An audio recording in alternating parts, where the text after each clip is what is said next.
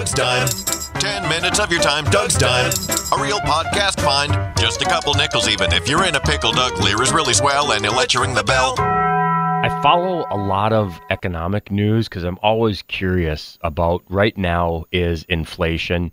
Uh, right now is about recessions, and they'll they'll tell us they have told us that a recession was coming, a recession was coming, a recession was coming, and a soft landing, a soft landing, a soft landing. Now they're saying that we're not in a recession. There may not be a recession. I don't care what they tell me. The price that I pay for everything has gone up. Everything. Everything that I watch and track from gas prices to home prices to vehicle repairs to food to clothes, everything has gone up no matter what they say. I have a good friend who is a banker, and he keeps on telling me the correction is coming. The correction is coming. And it, it, it feels like it's inevitable. It feels like you go back a hundred years ago and you go back to the Great Depression, go back to the roaring 20s, and then what happened in the 30s.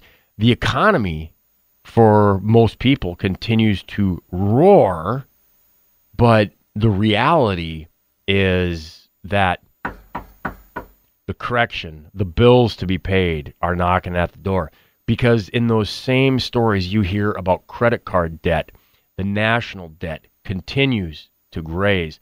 And you can't just keep on printing money. You can't spend your way out of an economic crisis. It just doesn't work that way. Sooner or later, you're taking a wheelbarrow full of money to go buy a loaf of bread and the wheelbarrow has more value than the actual money in it. I'll give you a case in point.